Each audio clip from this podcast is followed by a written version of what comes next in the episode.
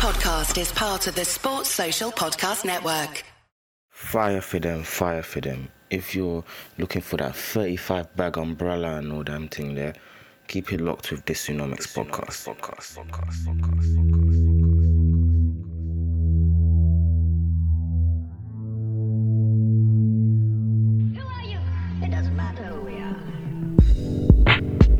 Yo, what's going on, people? You are now listening to the Disunomics podcast. This is episode 298. And today, I'm going to be talking about student loans. What are student loans? What is the recent news of how student loan repayment will be changing from those who undertake student loan from September the 1st, 2023? And of course, a very big question how much does me actually getting a degree impact my earning potential? That's all coming up. But some housekeeping, as my boy Mariah from Touchdown Fracas says, episode 300, which will be coming up within a week. And it's going to be a great one. I know you guys have noticed I haven't had guests for a while, but this time I made sure I got three amazing guests from the world of finance. That's the E-Man Effects, Mr. Money Jar, and of course, longtime friend of the show, the great Bola Sol. So these are three amazing individuals within the world of content creation when it comes to finance. And I managed to procure a lot of your questions from my Instagram and Twitter. Amazing questions to do with housing, when what type of mortgage is best, thoughts on 100% mortgages, thoughts on shared ownership. Is it the right time to buy?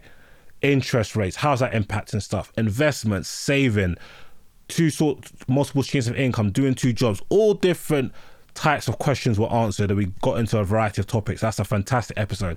I'm not gonna lie, a lot of you might find value of re-listening to that episode or maybe even getting a notepad maybe on your device because I use notes all the time or actual pen and paper because there's a lot of stuff that you can learn. There's a few bits and pieces that I learned, I'm not gonna lie. So yeah, episode you guys can look forward to. So slap that in your calendar, press a notification bell wherever you're getting your wherever you're streaming this podcast, and prepare to enjoy some good good gist. By the way, student loans. Let's get into it. This week's episode. How will the changes to student loans impact new students, and is there value still in becoming a university student?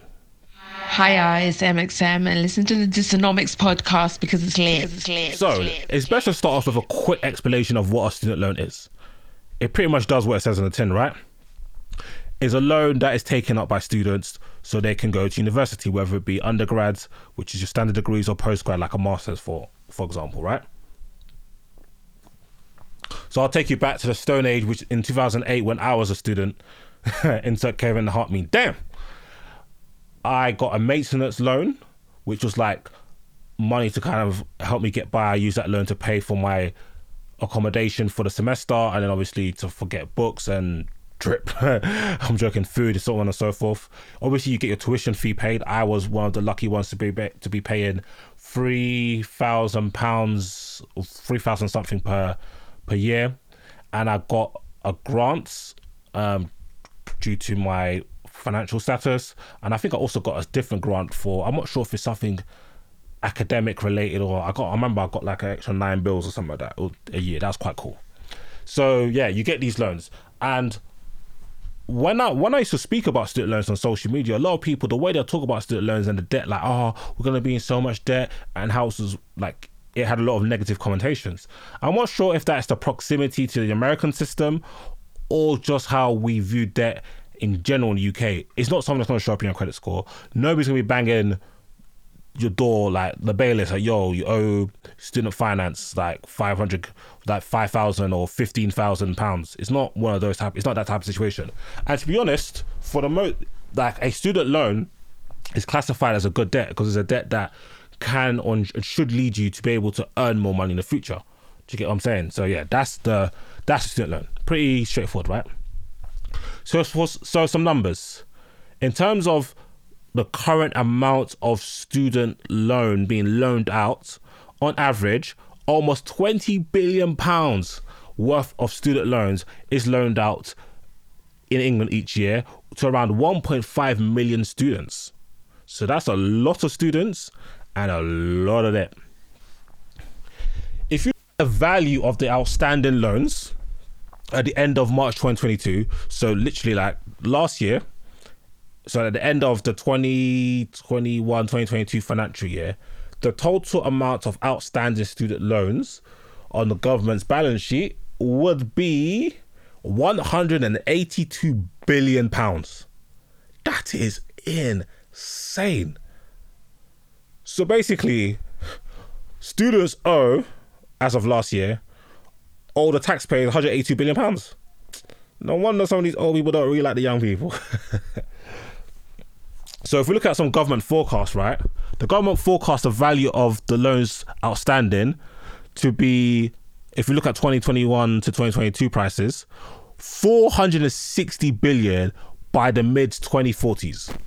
So the next 20 years, that's where the government reckons the outstanding loan value will be. Crazy. So now, if we're looking at people who borrowers, so these students who are borrowing, who started their course in 2021, 2022, the average debt amongst these people is around £45,800 when they complete their course. Crazy. But if you look at the 2022 2023 intake, this debt is, is expected to be lower by like about a grand or so, £43,400. The government also expects that around 20% of full time undergraduates starting in 2021 2022 will repay them in full. So, one in five of, of the graduates, undergraduates, sorry, that started in 2021 2022 are going to pay in full. So, the government is basically busing 80% of students. The government also forecast that after 2022 reforms, this will increase to 55% amongst new students for 2023 2024 and that is what we're going to get into because they so i'm you're looking at the figures you're thinking we're just giving away money here. We're not actually recouping this loan. This might as well just be a bursary.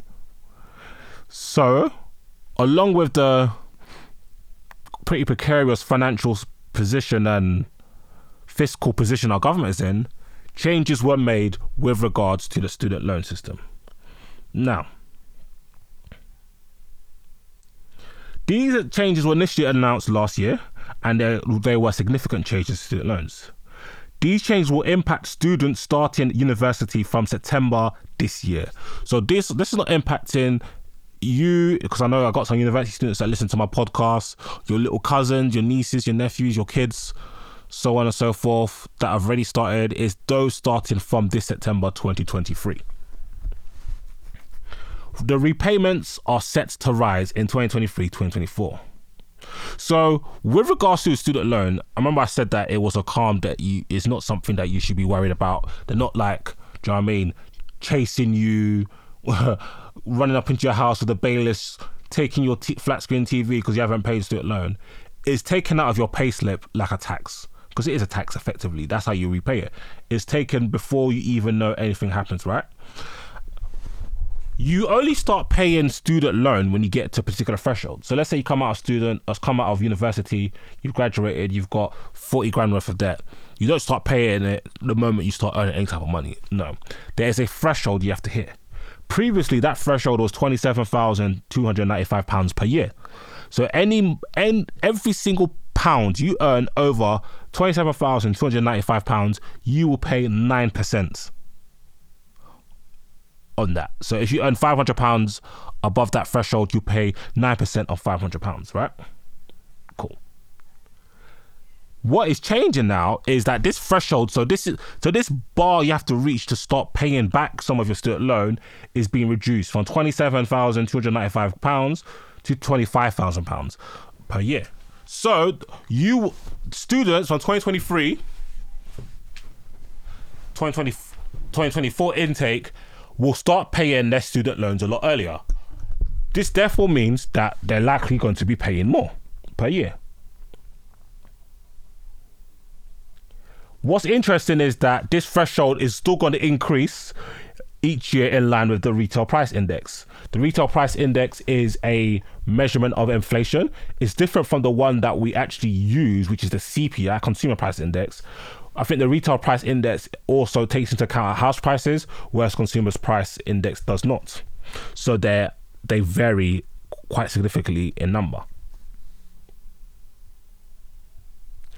Another key change is that with this, graduates can actually still be paying their student loan for 40 years, whereas before, the cutoff point was repayments for up to 30 years. The rate, however, what's one thing that is interesting with this new um, with this new amendment is that the rate of interest that students will pay is actually now lower. So the students who are starting in September 2023 will be paying less interest than previous students. So let's look at the before and after of this change, right? So before September 2023, so those people who already started university, every pound above £27,295 a year that you earn, you will pay 9% in terms of student loan. So, for example, if you earn 30 grand a year, you're paying £242 of student loan tax basically a year. The maximum term in terms of repayments is 30 years. And the interest you pay on this, right? So you don't just pay back the amount you borrow, you pay it back with interest, is actually the retail price index plus 3%. So if the retail price index was 5%, you'll pay 5% plus 3% equals 8%. The current retail price index as of March 2023 is 13.5%. That's insane. So you could be paying interest of 16.5%. That is wild. So, in terms of how much the government pays for every pound of your student loan, is 44 pence. So every pound, the government pays 44 pence. With this current regime, well, the previous one is current because it hasn't changed yet. The current regime, only 23% of students are likely to pay off their whole student debt in full. So less than a quarter of students are actually paying their total student loan debt, meaning the taxpayer is paying basically for 70 plus percent of people's degrees for the most part. Now, with this new amendment to the way student loan repayments work, students are now paying 9% over with for any pounds they earn above £25,000 a year. So if you're earning £30,000 a year on the previous scheme, you're paying back £242 a year. On this new scheme from September, you're paying back £450 per year. So your yearly repayments has almost doubled, right? The maximum term that you could be paying this back is 40 years. And the interest rate is just strictly the retail price index, whereas before it was the retail price index plus 3%.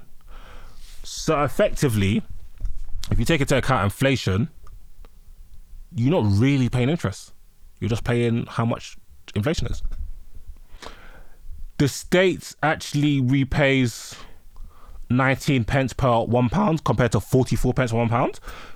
And 52% of students are likely to clear this debt in full. So that's a massive difference, more than double previously. So with this new scheme, from the from the perspective of the taxpayers, first of all, we're not going to have to subsidize as much because over half, or just about half of students will actually repay in full, and we're paying less per student.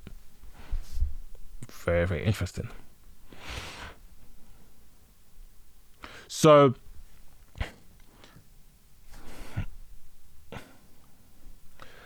yeah, very, very interested. I'm not gonna lie. They, the streets might call me a Tory. I think this makes sense, bruv. Like student loan, like I don't think higher education is divine right. I think standard primary and secondary education is a right, in my opinion, and I think it should be of the highest level. But if you want to further educate yourself, I feel like you have to pay for it. It shouldn't be the taxpayers. Why should we, the taxpayers, be paying so you can go get a better job? Big man, my friend, go pay. You know what I'm saying? Go pay your stuff now. What are the impacts of these degrees? So I was like, hmm how much does actually getting a degree impact your earning potential over the years? I know for myself, obviously, I work in finance, and it just depends on what remit of finance. Because I know, like for example, if you wanted to like work for JP Morgan, like I remember one of my friends, his housemate was like quite high up in recruitment for JP Morgan, and uh, allegedly, they don't even look at people who don't come from Russell Russell Group unis So certain jobs, I would imagine, obviously you need a medical degree to be a doctor. Certain jobs, I imagine that is there's a very high correlation to degree and earning potential. But at the same time, I think only one job has asked to see my uni certificate, which is kind of mad. But anyway, let's see what are the impacts in, in terms of earning potential, not in terms of experience or what you learn. If you want to find out about that, you go to listen to other podcast. You know, on Disunomics, we we keep strictly numbers, yeah. We're all about the bag. How, what impact does having a degree have on our ability to earn? So I was looking at a lot of data. I looked at a government a government report and I looked at a report from the IFS Institute of Fiscal Studies on this topic. How much does degrees how much do degrees impact earning? So here's some stuff I was looking at from the IFS. They estimate the return of degree relative to two plus two plus A levels, but no degree, is 23% for men and 31% for women.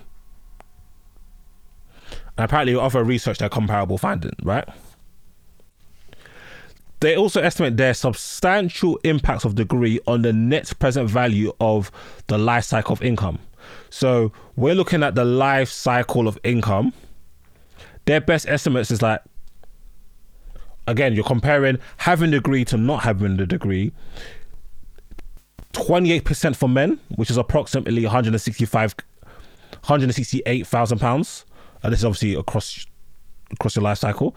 And 53% for women, way more, approximately 252,000 pounds on average. Very, very, very mad. Also, when you look at a good degree, first or upper second class, so 2 1 or first, there's a significantly larger impacts than a lower degree classes. Right? So 76k um, boost for men, 85k boost for women. So this suggests a large return on student effort, which is very interesting.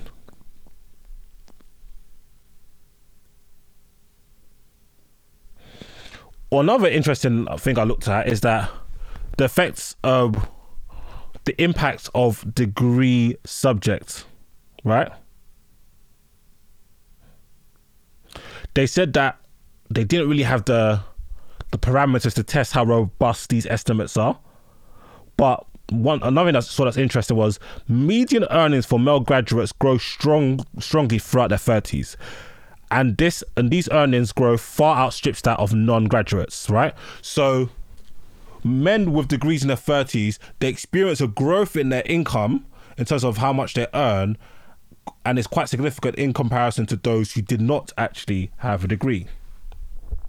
So, for male graduates who are 30 in 2016, um, the IFS predicts that their earnings expect to rise from by 15k from 30 to age 40, compared to just a rise of 5k in median earnings for non-graduate men.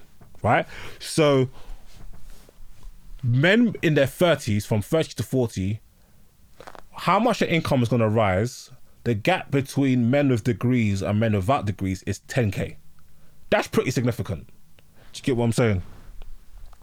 The cap in median earnings between um, graduate and non-graduate men continue to grow strongly until individuals hit their mid 40s. So you can see the impact of having a degree when you're in your 30s and mid 40s. If you look at median earnings growth for female graduates in their 30s, is actually more moderate, but it's still higher than non-graduates, right?